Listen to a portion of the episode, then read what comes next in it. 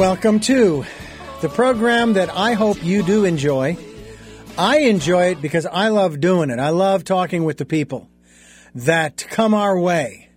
And uh, a gentleman that has come our way uh, um, through a, a, wonderfully circuitous route. I hope I've pronounced that right. Circular drive, so to speak. Uh, Thomas Elsner, uh, JDMA. He's a Jungian analyst. Uh, he's a psychologist, and he's actually right here uh, in uh, Santa Barbara, California. And uh, we are going to have a very interesting conversation uh, today with him about psychology. What's Jungian psychology? What sets that apart from, eh, you know, where is it on, let's say, the scale of all of the different, well, I guess we'll call them psychological schools of thought, maybe. Maybe that's one way to put it. Uh, as well as other things as well. And uh, I want to thank you so much, uh, Doctor. Tom, it's good to have you on the program. Uh, great, Richard. It's great to be here. i am really looking forward to it. You're such an eloquent and great uh, interviewer, so it's a pleasure for me. Great well, to be talking with you. Well, thank yeah. thank you very much for the compliment, and uh, I will leave it at that. It used to be years ago, Tom, that I would get a compliment and I would go into explanation as to why I was the way you said I was, uh, and then I started hearing myself going, "You know, you just need to shut up." just, take, just take the compliment. Just yeah. take it, will you, please? you know, they're giving you a five hundred dollar check. Why do you need to explain what you're going to do with it? Just, just move on. You know, uh, I took psychology in college, and we learned a lot. I didn't do well in the course. I think a C or a D maybe, but it was fascinating to me. Um, now that's it's a whole different area than psychiatry. Uh, because I think psychology, I mean, you're talking about Freud, you're talking about, in your case, uh, Carl Jung, and there are so many other schools of thought, if that's the right word to use when it comes to psychology. Uh, first of all, I guess uh, we will start where I like to start in these programs, defining terms. and what is, uh, in, in a definition, if you will, what is Jungian psychology? Well, yeah, great place to start. Um, Jungian psychology, as you mentioned, came out of Freudian psychology. Jung was one of Freud's, well, maybe his chief disciple, the crown prince to the Freudian psychoanalytic tradition, as he's once called. Um, and Jung was a young man, and Freud was a father figure to him, but they had a close relationship. So, you know, Jungian psychology is a subset of what's been more generally called depth psychology or the psychology of the unconscious mind. Mm, okay. Um, so Freud's Freud's analogy, right, was that the conscious mind is the tip of the iceberg, and little piece of the iceberg pops up above the water, but the vast majority of the iceberg is down below, under the water that you can't see. So Jungian psychology is a psychology of the unconscious, and it it um, focuses on the root causes of what's you know manifesting in our conscious life that we don't know, um, that are truly unconscious um, some some of your listeners might be familiar with Jungian psychology through some of the phrases that he invented: introversion, extroversion, synchronicity. Jungian psychoanalysts work a lot with dreams. Jung invented the term complex. Maybe you've heard of the father complex or inferiority complex. He was the introvert, in, inventor of that too. So, you know, that's mm. a little bit of a background into what we're talking about when we're talking about Jung. It, it also goes to show that nothing comes out of a vacuum. As you said, he, he Jung, uh, Jung was actually uh, one of um, Freud's, shall we say, proteges. Yes. And uh, I'm sure Freud, Freud, uh, although I guess they do use the term father of psychology, I'm not sure if he is actually the father of psychology in that regard, but he obviously had to have studied someone else who came along before him and so on and so forth, right? So I mean, it's a it's absolutely a, it's yeah. a it's a path. There's a, a path, definitely, and you can trace that path back indefinitely. I mean, back thousands of years to the proto psychologists that Jung was interested in, for instance, the alchemists. Um, but the more recent, you know, past um, foundations of Freudian Jungian psychology can be found in the 19th century, specifically in the, the phenomenon of romanticism, German and English romanticism, You might have heard of the romantic poets like Coleridge and Wordsworth and Keats and people like this in Germany and England in the 19th century who were interested in the primacy of the unconscious mind and were fascinated with all that the Enlightenment had left out of its purview. You know, madness, uh, deep emotional states, imagination, fantasy, this the gothic horror, the supernatural. The romantic poets were interested psychologically in these phenomena that you know the more rational, scientific dimensions of that era had just dismissed as delusion only or only psychosis. And these romantic poets were interested in the the metaphors that would would be true within what looked like delusional states. Hmm. That's the immediate foundation of Freud and Jung. Freud, for instance, won the Goethe Prize for Literature, believe it or not, and he was a brilliant writer, you know. And he said it was wasn't me that inv- that that discovered the unconscious, but the poets that came before me discovered the unconscious, and I was the one who invented the scientific means of studying the unconscious.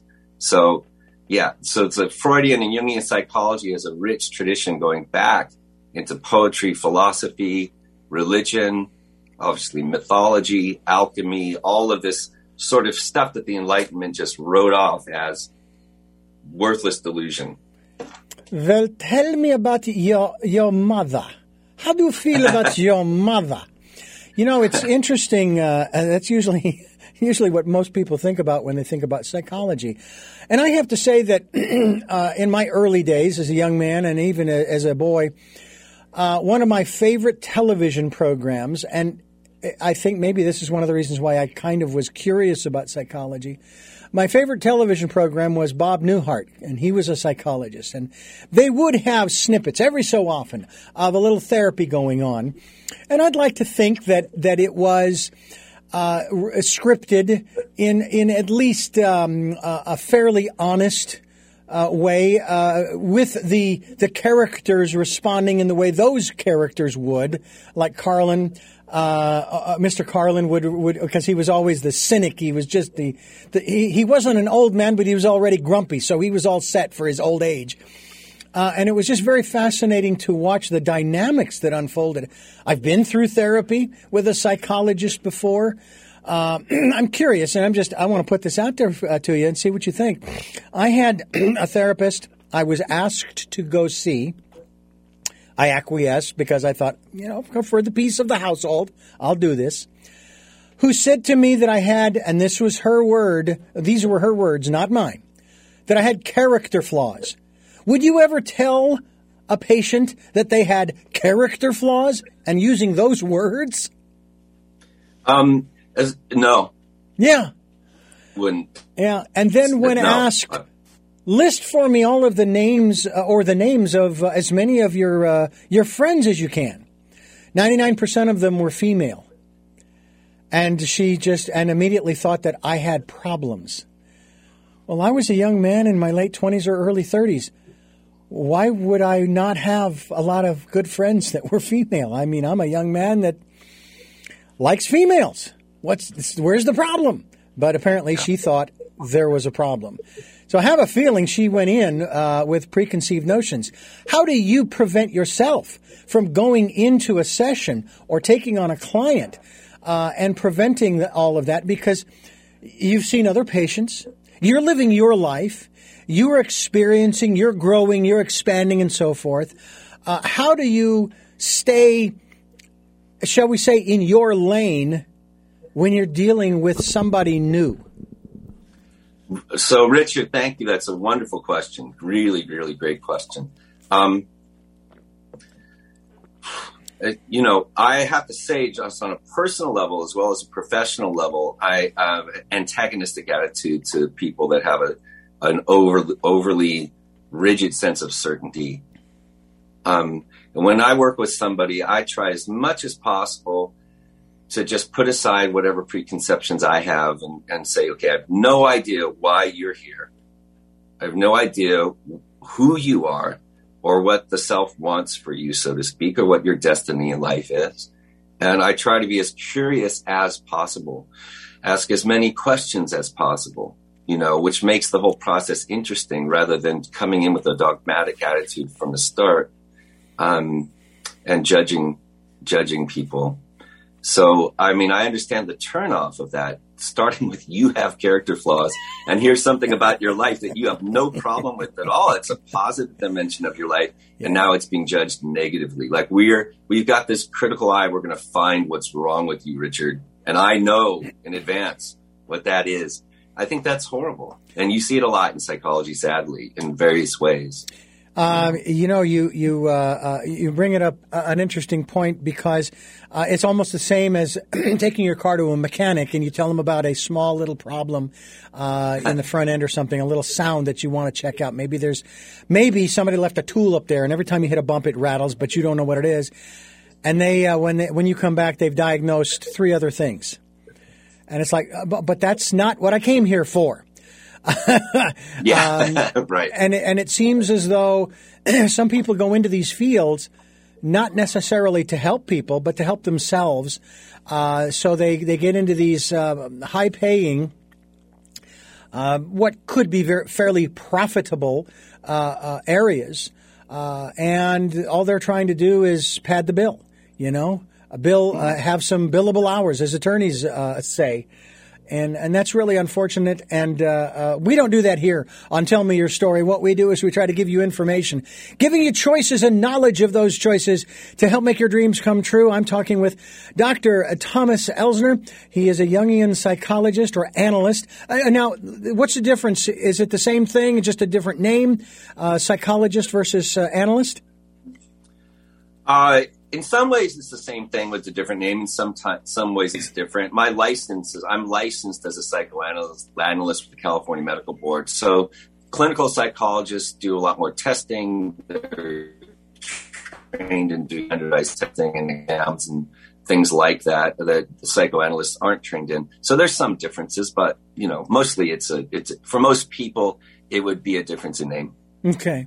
Well, stay yeah. with us, folks. We're going to continue our conversation uh, with the doctor. The good doctor's here. Uh, he's in the house, and uh, we are so grateful that he's here joining us here on Tell Me Your Story.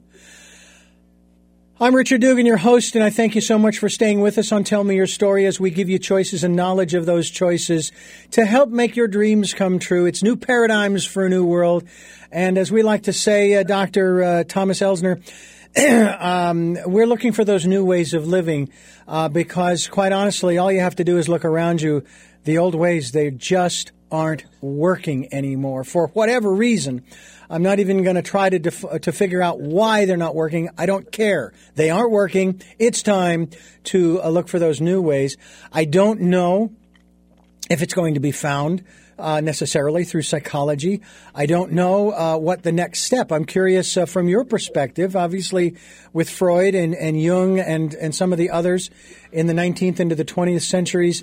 Uh, you know, is is there anything new that that we can turn to, or are we right now sort of um, subject to the old ways of, um, if I'm using the right term here, psychoanalysis or facilitating an individual's, um, shall we call it uh, what, internal psychological growth to, to, I like to say, a higher consciousness.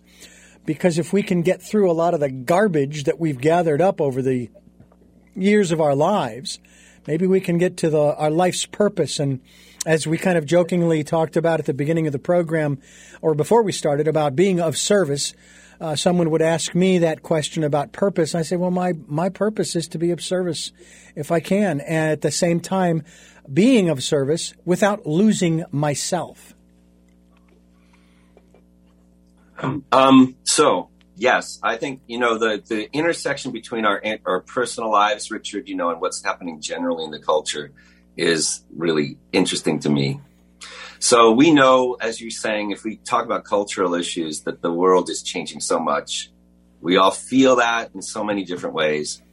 The theme of transformation that you can find archetypally all across time and all across the world is die and be reborn. This is the way things change, the way transformation happens. Old ways die, and hopefully new ways come out of that.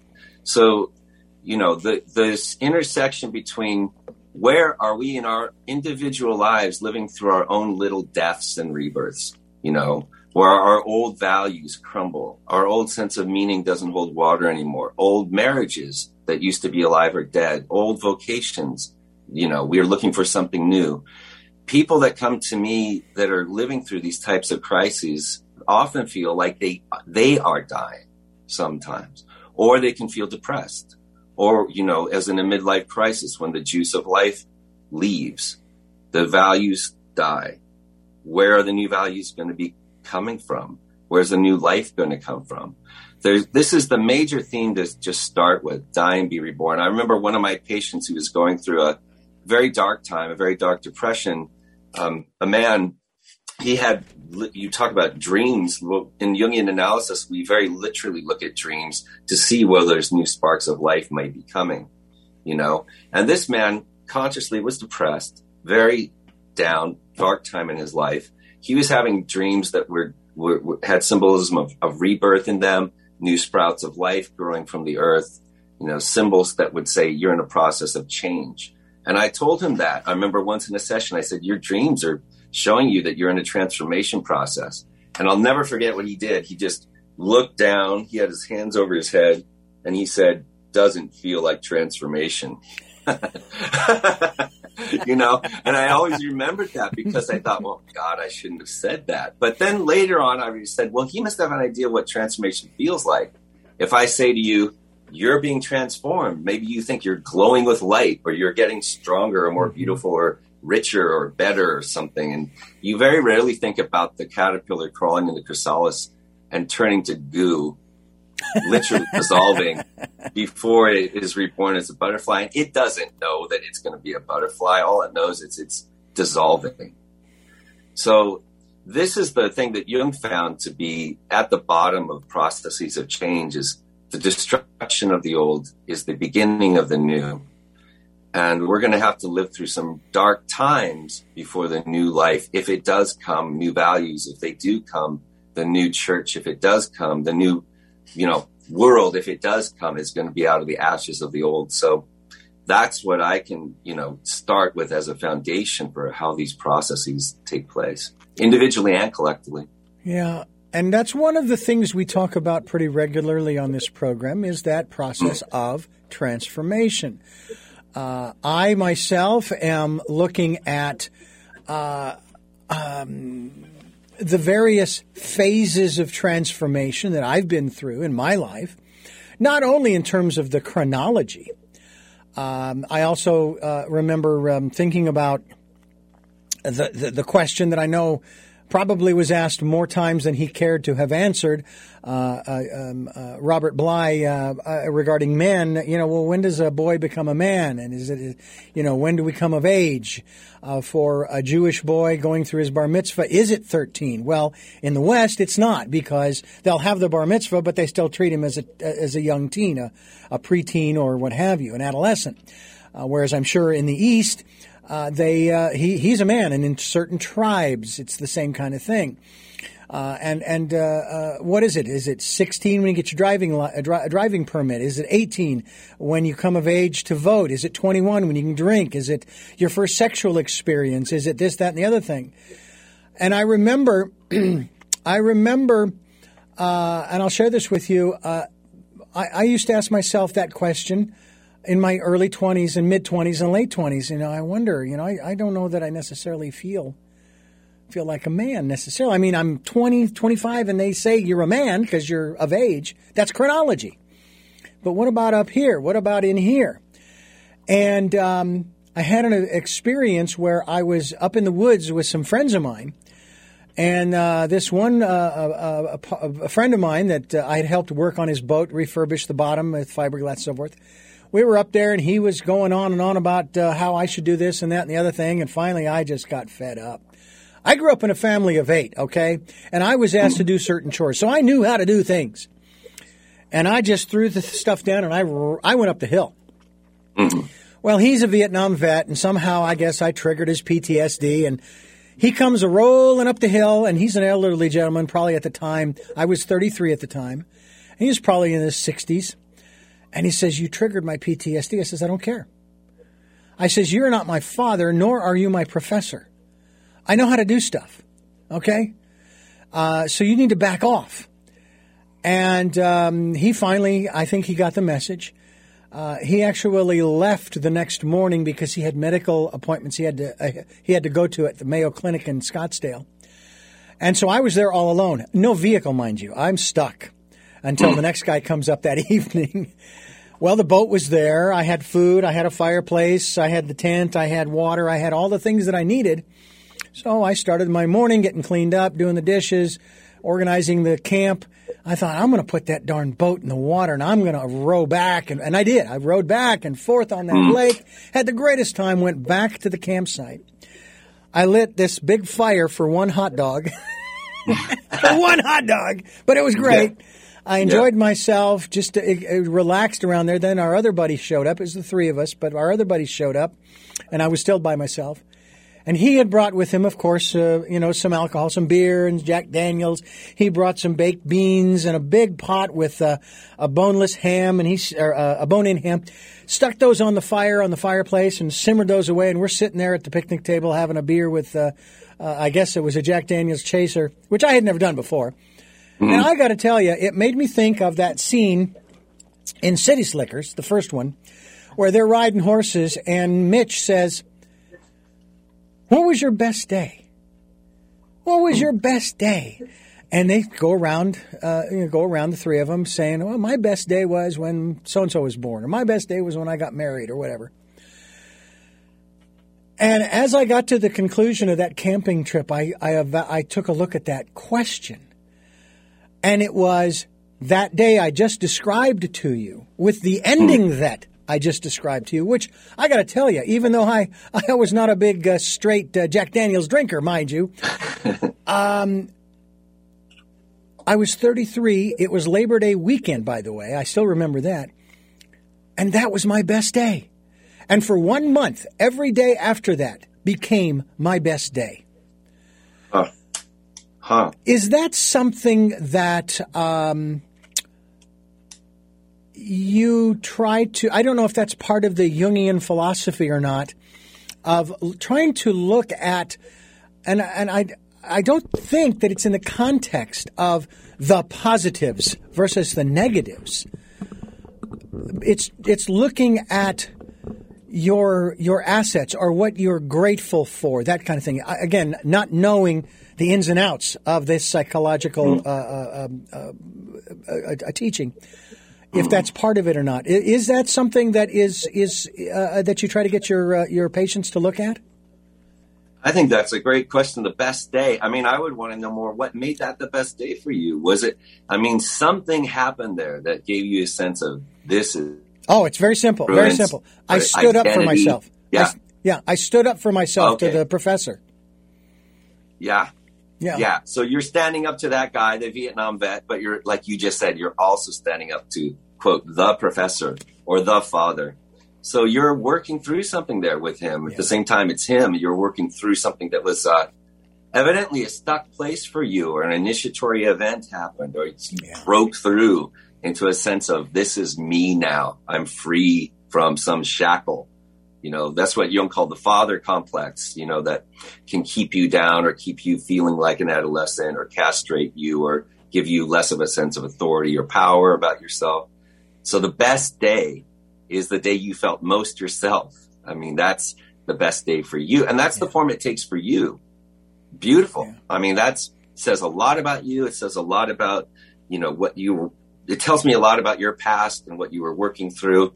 And for you that's the best day. For another person their best day would be something completely different. Oh absolutely. And that's what we're interested in jungian psychology is what who are you? You know mm-hmm. what is that for you? What's your best day? What are your issues that you're working through? What's the solution coming from within in your own resources that's going to help you? And the jungian psychoanalyst is a person who accompanies you you know on that journey including a journey with your dreams the journey that expresses itself in your unconscious as well as your your you know early up growing up years, your relationship with your father, relationships with authority figures, all of that stuff. Yeah. So I love that. The best day. That's a great way to put it. Something happened there that was meaningful and that gave you a sense of self. And it was exciting. And the thing I, I can remember now, I don't see myself as being angry. Okay. I, I saw myself as sort of taking back my power, saying, stop. And I've actually done that with a few other people over the years since then, where they start saying something about me. Sometimes it is even derogatory. I had a gentleman once say to me, blah, blah, blah, blah, blah, you, you idiot. And I said, stop right there, you mother. And I stopped myself. Mm-hmm. Mm-hmm. Mm-hmm. And I looked, I was looking him square in the face, basically saying, look, we can talk about what you're upset about, but don't you attack me. Don't you start name calling me. I had enough of that in school, being bullied. We're not going there. I'm not playing that game. And I think that finding one's voice is very important. We'll talk, let's talk about that in terms of finding one's voice as we continue talking with Thomas Elsner. He is a Jungian anal- analyst. I keep wanting uh, to say analyst. Another new word, new word. Um, and we're going to continue doing that here on Tell Me Your Story, New Paradigms for a New World, where we're here Sundays at 7 a.m. and 7 p.m., Monday mornings at 1 a.m., and uh, Wednesdays for our special edition of Tell Me Your Story, 9 a.m. on Wednesdays. I hope you listen to them all. They're streaming live at richarddugan.com. And we're also on podcasts on SoundCloud, iTunes, TuneIn Radio, Spotify, Stitcher, Player FM, Blubrry, and many other locations too numerous to mention. I do have to say that because you folks are reposting our interviews. But we are also on YouTube. Oh man, I love it. I, I I absolutely love producing those uh, videos and posting them up there. And if you'd like to, why don't you subscribe? I've got 31 subscribers thus far, and uh, I, you don't care how many I have. I'm just glad you folks are watching the videos or listening to the podcast. We're almost to 42,000 listens in three and a half years, folks. Uh, can't thank you enough. Those are the podcasts. So keep uh, keep doing that, and we'll continue here on Tell Me Your Story as we talk with our very special guest. And we're talking with our very special guest here on Tell Me Your Story, New Paradigms for a New World, uh, Dr. Thomas Elsner, and he is a, Jungian analyst, and we are talking about your voice. Um, the program here is, of course, Tell Me Your Story. Well, in order to do that, you have to have a voice. You have to find your voice in order to find your story. Do you find that many of your clients just don't have or they haven't found their voice where they can speak their truth and start telling you who they really are. For some people, that's a huge, huge issue. It's the it, it is the issue in analysis, and some people feel, of course, very through trauma growing up or bad family situations or like you mentioned earlier being bullied or whatever it might be they've learned uh-uh not a good idea to have my voice. That's not going to go well. If i speak up i get hit. If i have a different opinion than my family i get criticized you know?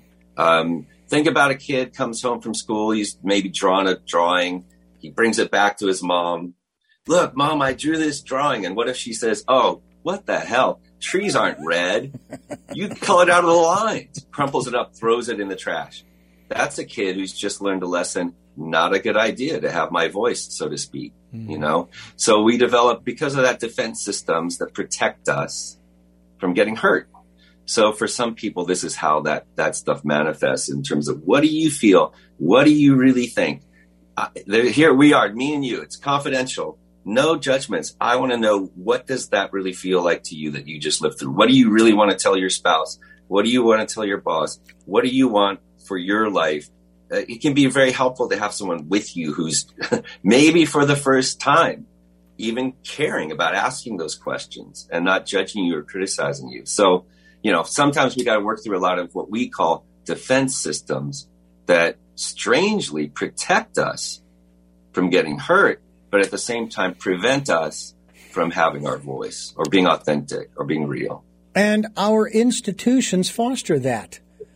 They foster us not having our own voice. Our religious institutions tell us what to believe. Our political institutions. I, I sometimes wonder uh, how many people of, regardless of what side of the aisle they choose to to belong to, really believe the stuff they are spewing out. The, people who chose to ransack the Capitol on January 6th, 2021. I wonder if they were, if that was their true self, if they were really expressing their voice, or if they were just regurgitating, and I think that's an appropriate word, uh, messages from on high uh, that and so forth, and and our educational institutions. How many people even knew about uh, the great economic boon of the black community in Arkansas that was destroyed over a situation that didn't even happen? And th- they lost everything. How many people even knew for example, uh, that certain ethnic groups have had a play in certain parts of our social and economic growth, uh, our space program, uh, different institutions as far as, you know, moving forward, upward and onward and evolving, uh, that we didn't hear about in grade school history class. I don't remember hearing about a lot of this stuff. What I do remember, uh, Tom, is on the quintus, uh, quintencennial, quintencennial, I think, the 500th anniversary of Christopher Columbus sailing the ocean blue in 1492. Uh, I was working for a, a, a, Christian radio station at the time, and I remember what I learned in school, okay, uh, as well as the, the cute little poetic uh, uh, quote. But I started hearing three different versions of history. He was the devil incarnate. He was an angel sent by God. And then he was just an explorer. Yeah. And I'm going, I didn't hear any of this when I was in school. And I know there's, there's probably truth in all of, all three of those. Uh, it's a, a, conglomeration. Um, and yet we accept what we are being told. And I know that, that this is a little, off the beaten path because when you talk about someone finding their voice, it isn't about what they know of history or math or science or biology mm. or, uh, you know, by the way, did you become an epidemiologist uh, in March of 2020 when the virus mm. and the pandemic hit? Because it was amazing to me to see how many people in, in the broadcast industry suddenly became experts in epidemiology. I just thought that was, I guess they got it yeah. by osmosis or something, you know? Yeah because uh, I still yeah. say I don't know, but we we buy into so much of this, and it's like, is that really, is that really me, or am I being led by the by the nose ring? Yeah. Wow. Well, fantastic. There's a lot in what you just said. Sorry about issues. that. no, no, it's great. It's just I'm trying my best to listen, and you know, but it, just the general thing you're saying is this: in the culture, there's this horrible tendency I, will just translate into a brief way what you said and how it hits me. Um, to be on the right team, you know, and there's a right team and there's a wrong team. And we are good and we think correctly, and they are bad and they think incorrectly. We are good, they are evil, horrible people. And you see it on the right and you see it on the left. And if you turn on MSNBC, Fox News, whatever, you'll see the same, to me, very boring, stuck story in which it's much easier to project. This is Jungian terms we'll bring into this discussion now to project our own shadows onto enemies outside and fight them in that way rather than to integrate our own shadows, deal with the enemy within us. Um, the first is much easier than the second. And if you look at, say, political revolutions throughout history, French Revolution, Russian Revolution, the Cuban Revolution. The revolutionaries are always fighting against horrible tyrannical situations that are oppressive. But the revolutions always devolve into violent tyrannies themselves, right? So this problem, it's, I wish it, it was like the witch hunts. Wouldn't it be great if there was this group of witches and you could identify them and they were the causes of all the evils in the village? They were turning people's crops dead. They were bewitching people. And then you could just round them up eliminate them and everything would be great. Mm-hmm. Wouldn't that be easy? What if the problem lies within every human heart? The problem of good and evil, the problem of power, the problem of tyranny, the problem of oppression. What if that's true on a deep fundamental level? And until we deal with the deep psychological reality of the shadow sides of ourselves, we're just going to be in a cycle of war forever through projection. So Barbara Hannah, Jungian analyst, invented this term that she called the introversion of war. And this was very important to Jung, the sense of eating our own flesh, drinking our own blood, taking back our own shadows, and dealing with the devil inside of ourselves. And uh, that is different than the typical political situ- situ- you know, solution. Yeah. Well, I will tell you that I found out another piece of history I didn't know about, but I'm not surprised. Uh, what what I found out, I wasn't surprised when I read this, and I'm going to accept that it is true, uh, just simply because of what we're experiencing now in this uh, in this particular decade, or or even past decade. Uh, but it's I certainly probably been going on as long. I read where an article where in the third, second or third century A.D there was a propaganda war, a propaganda war between the pro and anti Catholic forces. Mm-hmm. And we already know who won that war. Mm-hmm. Okay? Mm-hmm. But there was a propaganda war back then. Yeah. yeah. And it, it, it just astounded me, but didn't surprise me. It's like, yeah, that sounds like us. we haven't yeah. we haven't learned a damn thing. What we're going to learn from you in just a moment, I'm going to share something with you uh, as we continue here on Tell Me Your Story that I, I'd love for you to talk about as well, because it dovetails into what we've just been talking about here as we continue New Paradigms for a New World with our special guest, uh, Dr. Thomas Elsner, and he's a Jungian analyst, and we are going to continue here as we talk about these. I think they're fascinating things on this program. Don't you st- don't you go away. Uh, stay right where you are. We are talking with Dr. Thomas Elsner. I'm Richard Dugan, your host, and this is Tell Me Your Story: New Paradigms for a New World. I want to read something to you really quickly here. It's very fairly short because this does tend to dovetail into what we've just been talking about. Great. I know you're familiar with this, and our listeners probably are too. A young boy and his grandfather are sitting together, wistfully looking up into the distance. The grandfather sighed and said, I have a fight going on deep inside my chest. It takes place between two wolves. One is a black heart, black-hearted, and he is full of self-pity, anger, envy, uh, sorrow, um, uh, regret, greed, guilt, resentment, stress, uh, inferiority, lies, false pride, uh, superiority, and ego. The elder looked at his grandson and went on.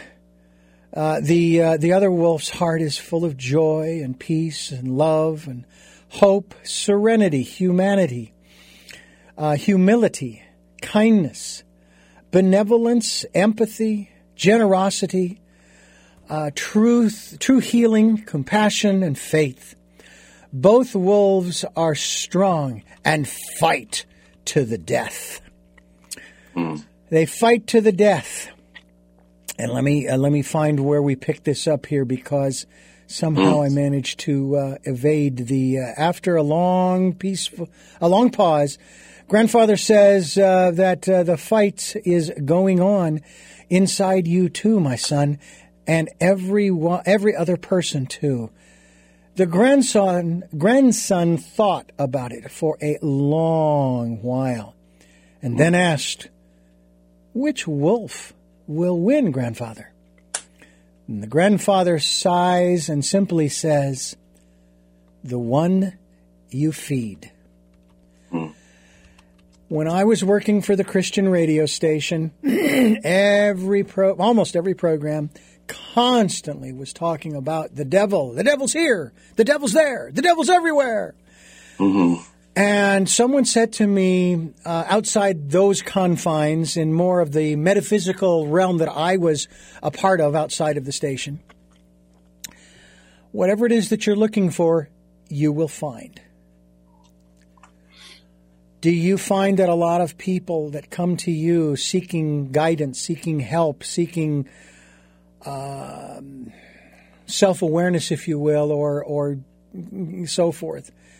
Um, that's kind of where they're sort of stuck in that they're feeding, they're feeding. I don't want to say the wrong wolf because we have a dark and a light side, and that's what makes us who we are.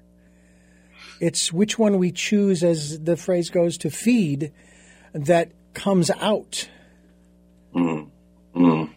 Well, so brilliant story. I mean, the reason why we love that story is because it's full of wisdom.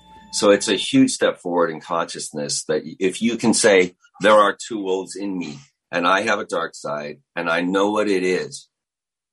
And that's not just a theory like, oh, I know I lie sometimes or everyone is bad or everyone has a dark side. I mean, specifically, you know, we know here's where my power issues are. Here's where I lied the other day. Here's where I, you know, if I look outside at the people that bug me the most or that I think are the worst people culturally, politically, or personally, and I can recognize that it lives in me.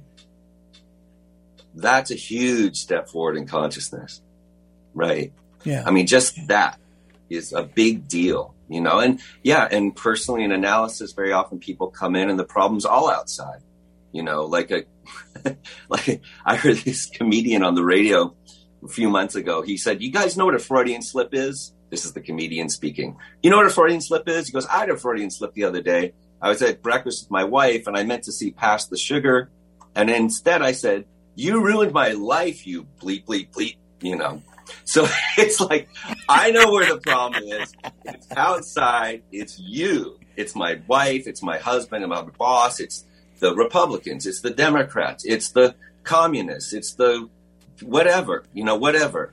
So the problem, when we, we mostly start that way, we project out that dark wolf on the enemies outside of ourselves. It's a horrible problem. So a lot of analysis does start with the beginning of reflection on projections, and it's horrible, horrible hard. It's not easy to, to you know, um, a famous Jungian analyst that was one of my mentors, Marion Woodman. She told me of a dream she had once that the dream said, "How does it feel to be the thing you fought against your whole life? How does that feel?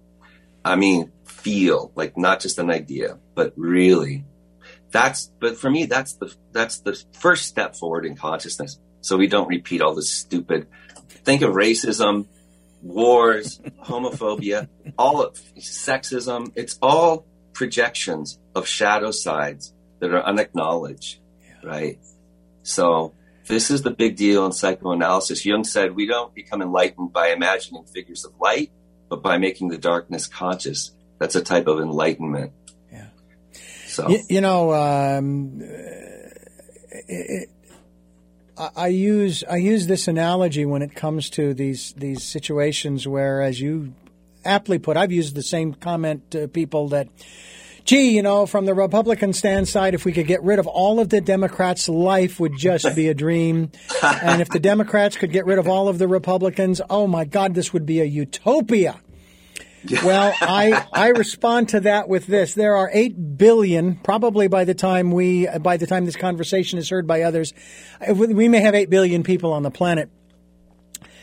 And I say, I am I am pretty certain, based upon my conversations with a good friend of mine, Dr. Sky Steve Cates, who says that there are more cells in the human body than there are planets in the universe, which I find very interesting. But nonetheless, I'm hmm. sure that there are enough Class M planets, Star Trek reference, uh, Google it, folks, uh, that each one of us could occupy a single planet. And we could rule and we could be king or queen of that planet. But what's the reality? The reality is that we are all here now. Hmm. And what that says to my logical brain and is reinforced by my intuition hmm. is that we're here together because we're here together to learn to work and play and love and live together not hmm. apart. And uh, it's hard for me to listen to people talking about uh, conspiracies of this group, that group, this country, that country. Oh my God, uh, this country is doing this. This particular uh, group of people is doing that, under wanting to undermine this and that and the other thing. And it just, it's like, uh, you know, I, I don't, I, I, don't want to use some euphemisms of physical destruction necessarily. Like, oh my God, I, I want to make it wants to make my head explode. No, I don't want to make my head explode. Mm-hmm. Um, I, it just, it just, it defies rationale.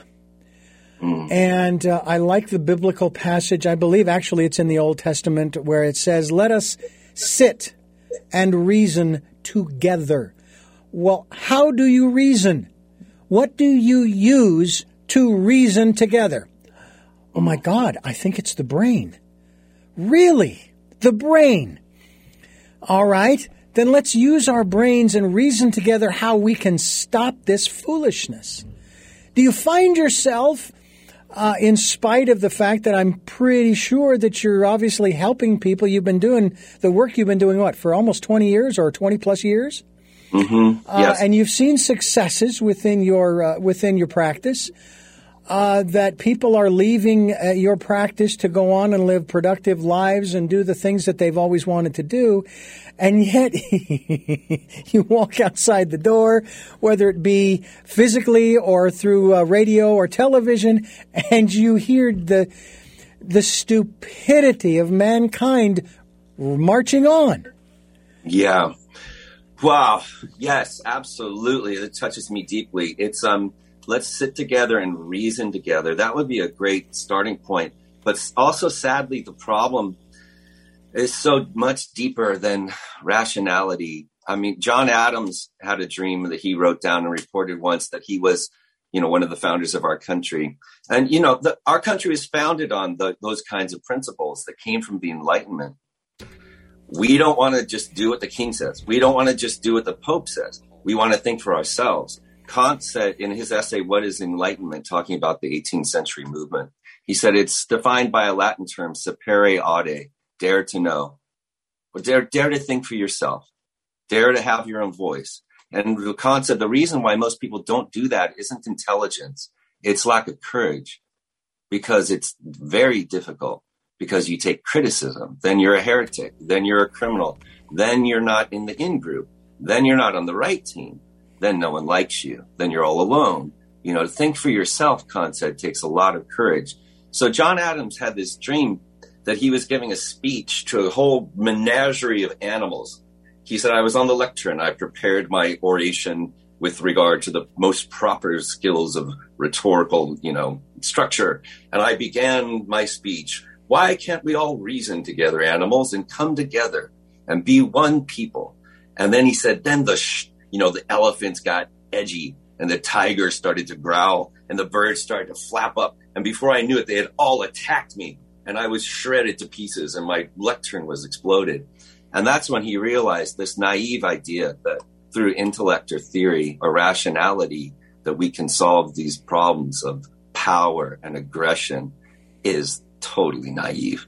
Mm. and he and he believed in all that stuff. Yeah. But we're dealing with powerful energies in the unconscious. That's one of the things. If you work with people deeply, you see these dimensions of themselves. They don't tell their spouses. They don't tell their best friends that, and you see the resistance we all have towards even taking back a little bit of shadow. It's so powerful.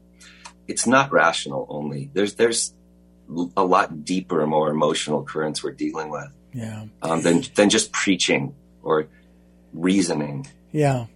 You know, uh, I don't know when the when it was the last time you read the preamble to the Constitution as well as the actual document, and just reading it to see what's in it. You know, you're not looking at it for mm. legal advice or anything or political advice. You're just saying, "Hey, I'm curious as to what the founding fathers were trying to say here. I think this is interesting." And uh, uh, you know, I love the preamble. Uh, we, the people, in order to form a more perfect government, ensure domestic tranquility, establish justice, uh, promote the general welfare, and preserve the blessings of liberty to ourselves and our posterity, do ordain and establish this Constitution of the United States of America. Now, that's uh, I probably missed a little bit there, but uh, that's that's the gist of it.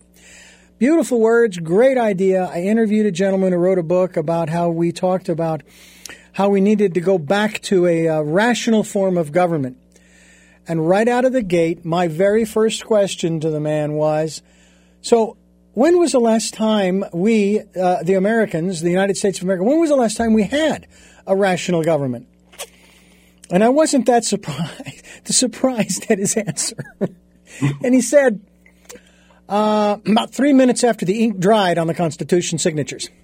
Mm-hmm. Because the moment the ink dried and it was set in stone, so to speak, or parchment in this case, uh, everybody now was out to make sure their ox didn't get gored. Mm. And it's like the unification was great in informing the creation thereof. But for whatever reason, they just couldn't hold it together. Mm. And uh, this is kind of a subject I'd like to touch on here as we as we continue here on uh, Tell Me Your Story, and that is when you look at someone who shares with you their story of their life and, and their upbringing, you're getting down to the nitty gritty of where they come from and who they really are, both the dark and the light side. Yeah. And uh, you then are able to evaluate, if that's the right word, uh, ah, that makes a lot of sense why they are where they are today. Ah, perfect sense. Yeah. This country, uh, whether people wish to acknowledge it or not, this country was birthed through violence. Now, some would say, well, but birth is sort of violent. I mean, you've got a woman screaming, you know, mm. get it out, get it out. You did this to me. God, all that kind of stuff, right? Uh, but yeah. after the birth, it's quiet and, oh, he's beautiful. He's perfect. She's perfect. She's got your eyes and, and da da da da da. But the reality is that I don't know of any country that, uh, and there may be a few, who were established. I want to say that there was one country that actually had not a GP, not a gross national product, uh, but a gross happiness product, if you will, uh, or index, you know, and I think it was Burma. Mm. Uh, and, and they wanted to see how happy their people were. And I wonder how we would do in America in particular, because this is where we live, how we would do on that scale of, say, 1 to 10, 1 being not happy, period and 10 being ecstatic, just over the moon. Um, mm. But we don't want to acknowledge. I mean, there's a dark and a light side of us as individuals, as we've talked about, but there's also a dark and a light side to us as a society, as a civil, as each civilization, not just humanity, America, Mexico, China, India, England, Ireland, and so forth. Each country uh, has had has its light and dark sides, and it yeah. seems as though um, uh, if you were to if you were to psychoanalyze America. Mm-hmm. It seems as though there are some uh, segments of America that don't want to even look at the dark side, but it's the dark side mixed with the light that has put us where we are today. Um, I'll, I would just say, who does want to look at the dark side? Some segments of the population. I mean, it's who does that? Who does that for real? For real. It's often what I tell my clients. Like analysis is like if you take the metaphor of the Last Supper and Christ was the first to eat his own flesh and drink his own blood it's a metaphor that comes up sometimes in dreams and celebrating a Last Supper with ourselves and eating down to the dregs the totality of our psychosomatic reality. Who does that? I mean, I promise you, no one wants to. True. No one wants to, you know, and it's really, right. It's really tough. So it's something, if you think of politically, um, the psychological response to politics is deeper than the political response to me because more universal and more fundamental. Because everyone has a psychology. Mm-hmm. It doesn't matter your political party. Everyone has a, a, shadow. Everyone has a brain and a body and a, you know, and life experiences. Um, I've worked with people on the far right in my practice, the far left on my practice, and I can say that for sure, when you look at people that have extreme political views, it, there's trauma behind that. Mm. There's there's trauma both ways. I mean, right and left that is not susceptible to rational analysis or discussion. Is It's religion level? is religion or philosophy, as I like to use that word instead of religion, uh, is the same thing true in that uh, in that particular realm um, uh, where they have adopted a particular philosophy because. Uh, I mean, I was born Roman Catholic. I'm no longer practicing because I got it right, but I consider myself a metaphysician because I like what Baha'u'llah said about how uh, if you accept one of the messengers of God, you accept them all. If you reject one of them, you reject them all. Whereas my eldest sister, she went off to a very rigid form of what we'll, call Christianity. Uh, that was, if it's not in the book, then we don't talk about it, kind of thing. Although we have a very good relationship, don't get me wrong. Um, but um, I'm just wondering if, if if if the political realm is it more severe in the political realm than in others? Well, there's two subjects we don't talk about at polite dinner conversations: religion and politics. you know, guess guess why? Well, two reasons why. That's where our highest values lie. If you touch someone's highest value, it's it's it's it's not open to interpretation, Right. And that's where our most defenses lie too. Is to protect ourselves to keep those values true. We need them to be true.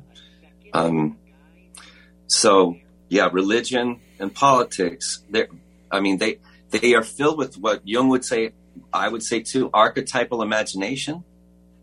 Political fantasies are full of fairy tale devils and angels and new worlds and recreations and heavens on earth and apocalypses. That's all fairy tale stuff. And religion also is filled with archetypal symbols and imagination. Those can be beautiful, life enhancing, productive um, dynamisms to contact. And without them, life would be meaningless. And they can also be used as defenses as well to protect ourselves from other points of view or other people that don't share our values, which can be threatening to us. That's called fundamentalism. So, you know, is religion good or bad? Is politics good or bad? I mean, it's it's both, and it depends on how open or closed or defended or fundamentalist we are or not, in my Yeah. opinion. Yeah. Well, and of course, you just opened the door. I'm not going to go into it, but you know the story, the, the Chinese proverb about the farmer and his neighbor. And the neighbor comes over every day to ask how things are going, and the farmer tells him, and the neighbor says, Oh, that's good. Oh, that's bad. And the farmer responds, Well, who's to say whether that's good or bad? Because each day, something else happens and it flips to the other direction for the neighbor. Oh, that's good. Who's to say? Oh, that's bad. Who's to say? Uh, and so I think that's one of the, the things that we have in common. By the way, um, I want to dovetail back onto the father issue for just a moment, and then we're going to wrap things up here because I, I, I was able to work myself through a process where I could accept and finally release myself from the grip of, of my mind giving uh, free rental space, okay, as the phrase goes, you know, uh, to a particular individual. Now, in June of 2020, under the old administration, uh, the then president was uh, having a rally in Phoenix, Arizona, my hometown. And I had just happened to be watching the TV. I wasn't actually listening, I was just watching.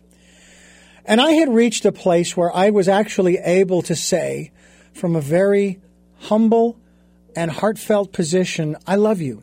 Okay, you're a human being. You deserve to be here just like everybody else. I don't know what your issues are, and you know what? It doesn't matter what they are. You're a human being. Okay. So I'm watching this, and I'm looking at, and, and I'm who I'm looking at now is the President of the United States, the leader of the free world uh, suppose you know, and and and when I think about that position, I think about and a father figure, a mentor, a comforter, and it was at the height of the pandemic. And what really hurt me more than anything was that I couldn't turn to him and say, "Hey, could you give me some words of comfort and solace?" Because I'm, I'm feeling a little vulnerable. I'm a little scared about about what's going to happen. And I'm usually a very optimistic person. I don't get sucked into a lot of mm. that. Mm. But I, I'm seeing what's happening and how many, many people are getting sick and dying. And I don't want to have that happen to me, my family, my friends here in Santa Barbara. Could could I talk to you for a little while? And what came back to me was No, you can't. Because yeah. you're not part of the in crowd. You don't believe the way that you have to believe in order to even get into the crowd, let alone get near to the President of the United States. Mm. And I have to tell you, it was it was it, for that moment it was heartbreaking because I love my father who is 90 this year 90 August of 2021 he's 90 years old mm. and we have the greatest of relationships over the phone uh, and I, I I can't even imagine what it would be like to be disowned by him now after mm. everything we've experienced together the growing up and all of that stuff and there I was wanting to get solace from this this man in this position and knowing that I couldn't because because mm. again my perception my perception is he doesn't care because you mm-hmm. don't you don't you don't toe the party line well I yeah. didn't toe the party line when I was a, when I was working for the Christian station either I was I was referred to when I left as a casualty of Christian radio but yeah. that aside wow I find that we get we, we tap into these archetypes as as you talked about and then, um, uh, what is the phrase? Oh, they say uh, you don't ever want to meet your heroes, kind of thing, right? Is that, mm. you know? Um, and so there we are. Uh, and so now we have this wound, okay, uh, that wasn't inflicted by that person, but it's all my perception. It's all my observation and so forth. Uh, and so there's a certain element there of um, non-reality. It's it's mm. an illusion, or as Lewis Black would say, it's an illusion. but you know, you know what I'm talking about, right? Because you kind of alluded to it earlier. Well, I definitely know what you're talking about, and Richard, I so appreciate. I mean, look how transparent you are to your own mind as you're able to to feel into not just intellectually, but the need for a father, what it would be like to be rejected, feeling rejected. These are all that, this is the imagination going on in the background politically all the time. I mean, there's Trump there, but there's a father or a hero or a devil or a tyrant or something big. Yeah. And you're, you can, you're aware of what that is in you, that process of imagination, I would say, that's present along with the reality of, of this person and um, I would say the projection. You're aware of the projection for you. Mm-hmm. You're right. Different for different people. Don't I don't put it on, I don't put it yeah. on anybody else. None of what we talk about or what I talk about and right. my observations do I put on anybody else. But how beautiful that is. I mean, you can say, "Oh, I'm projecting a father onto this person or the need or the lack of a father that hurts." That's what's going on in the background. Um, I remember to take a you know to take it back in time, maybe a little politically less heated. The the the Catholic charities they have an event every year during the presidential elections. They invite the presidential candidates. I remember the one with Obama and McCain. You know, Catholic charities event, black tie event, and they roast each other, the candidates. Right? I remember. I remember. So, yeah. you know, one of the things McCain said, for instance, was, you know, Maverick I can do, but Messiah is beyond my pay scale. and then, you know, Obama got up. He said, contrary to popular opinion, I was not born in a manger. you know, they joke about this stuff, but it's so there in the background all the time. Yeah. Yeah. All the time, archetypal imagination projected onto political figures. So taking those things back off them, you never want to meet your heroes. Um, that can be movie stars, political, whatever it is. It's it's this process of taking back, oh, that's a hero. That person carries a hero project or a savior projection yeah, for me, yeah. you know, and I can't depend on, or, you know, I can, if I'm aware of that, I have the potential to not project or that person carries the devil for me. If that's the devil, there's no discussion anymore. You know, where is that in me? And for you, you know, I would just say, well, now you have a sense of your own authority and you're closer to your own sense of, of, of comfort being able to be the father for yourself, so to speak, not needing a political figure to carry that image for you once you're aware. Dr. Thomas Elsner is my guest, and we are on Tell Me Your Story New Paradigms for a New World. And uh, uh, we are, I have to say, having a, an incredible conversation here, and I am so grateful for his being here on the program, and I hope that you will stay with us. As we continue here on Tell Me Your Story New Paradigms for a New World, you know, folks, we're giving you choices and knowledge of those choices to help make your dreams come true whether it's Jungian, and it's not Jungian, it's Jungian psychology. I'm I'm very uh, I'm one of those uh, very precise individuals. I want to pronounce people's names correctly. I want to make sure I get pronunciations correctly. However, there are times when, for example, uh, when I uh, whenever I um, uh, pronounce certain words, such as coincidence, I don't believe in them. But I do believe in coincidences. And I would say that, and my my deepest thanks and appreciation to Emily Yurchison for uh, referring you to me here on this program to talk about these subjects.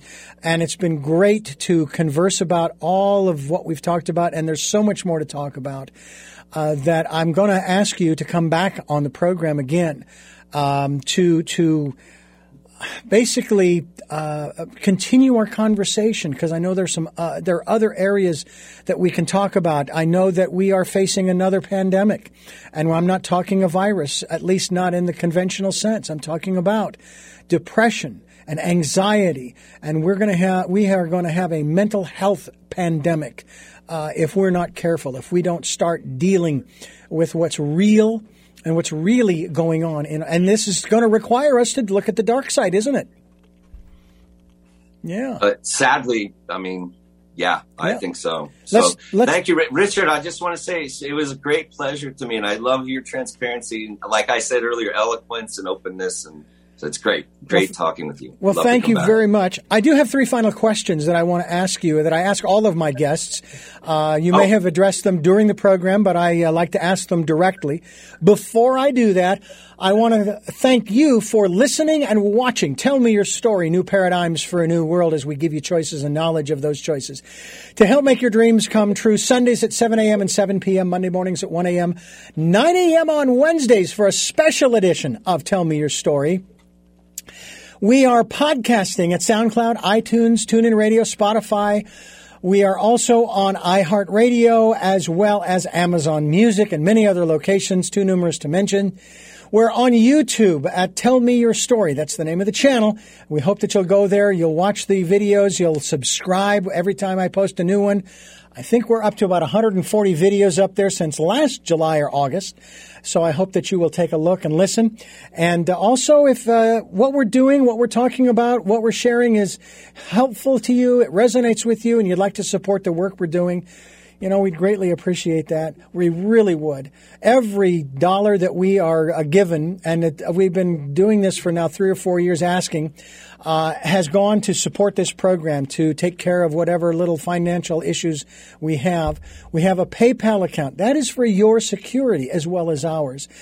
And uh, one area we really didn't get into, which also I want to talk about, we want you to participate in the Decade of Perfect Vision, the 2020s we want you to spend time going within to that calm, quiet, peaceful place, listening to that still small voice, giving you guidance and inspiration, encouragement, information that is only for you. And uh, it will help you to move from day to day to week to week, month to month, year to year. I use it all the time. It took me a long time to trust it uh, implicitly. Uh, and hey, I still have my moments, but I usually acquiesce, and it usually helps me get through things a whole lot better than they would have if I hadn't listened. So please take the time to do that. So now back to our guest and uh, the three questions that I put to the uh, guest right after at the end of the program, and that is. First of all, who is Thomas Elsner? well, you you want a short answer to that? I mean, it's that's a that I would say the and the question should be what is as well as who is because the who for me is I could tell you I was born in Los Angeles. You know, I grew up was went to private school in Sherman Oaks. I was adopted. I went to law school. I became a Jungian analyst. I have two children. You know, the things you can know. Who is Tom Elsner? Then there's the question of what what is Tom Elsner, and that's the question that opens up the unconscious and the unknown and the and the the transpersonal or archetypal makeup of of what we call destiny or fate. That's the question of self knowledge. That's that's a that's the big question. What is it that you hope to or want to achieve through the work that you're doing now?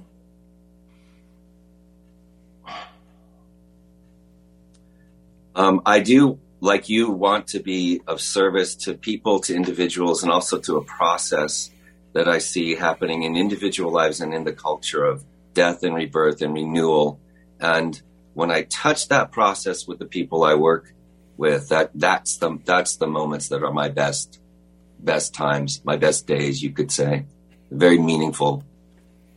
And finally, what is your life's purpose? Unknown. I mean, un, really unknown. That's a big question mark for me, and I'm open to the mystery, whatever that is. For me to give an answer to that would be assumed that I know the answer. I don't. I don't know the answer. I go step by step in an unfolding way with the help of my dreams and life, um, and and things continuously change and transform. If if you would have said, "Hey, Tom, when you're 20 years old," if you would have said, "Tom, you're going to be a Jungian analyst," you know, I wouldn't even know what you were talking about. I would have never thought I would go see a psychotherapist, let alone become one of them. You know, so th- that's a big, big, wide open sea, a vast sea of expanse comes to my mind with that question. Well, Dr. Thomas Elsner, again, I thank you so much for joining us on the program. Uh, before we go, is there a website that you would want to send people to to find out more about if if it's you, great, or about Jungian psychology? We will be linked to that website so people can continue their uh, their evolutionary and transformational process. Um, sure. I have a website. It's thomaselsner.org. So T H O M A S E L S N E R dot org. And you can find out more about me there. I have some articles posted there and other podcasts. And sometimes I also teach seminars and classes that I can post there as well. Fantastic. Again, I thank you so much for giving us so much time. This has been great. And we will have you back to talk about those other areas and many, hour, many more uh, here on the program. Really look forward to it. Thank you. You bet. Thank you, Richard. And I yeah. thank you for listening and watching. Tell me your story, New Paradigms for a New World, giving you choices and knowledge of those choices to help make your dreams come true. And until our next broadcast, podcast, videocast, love to lull.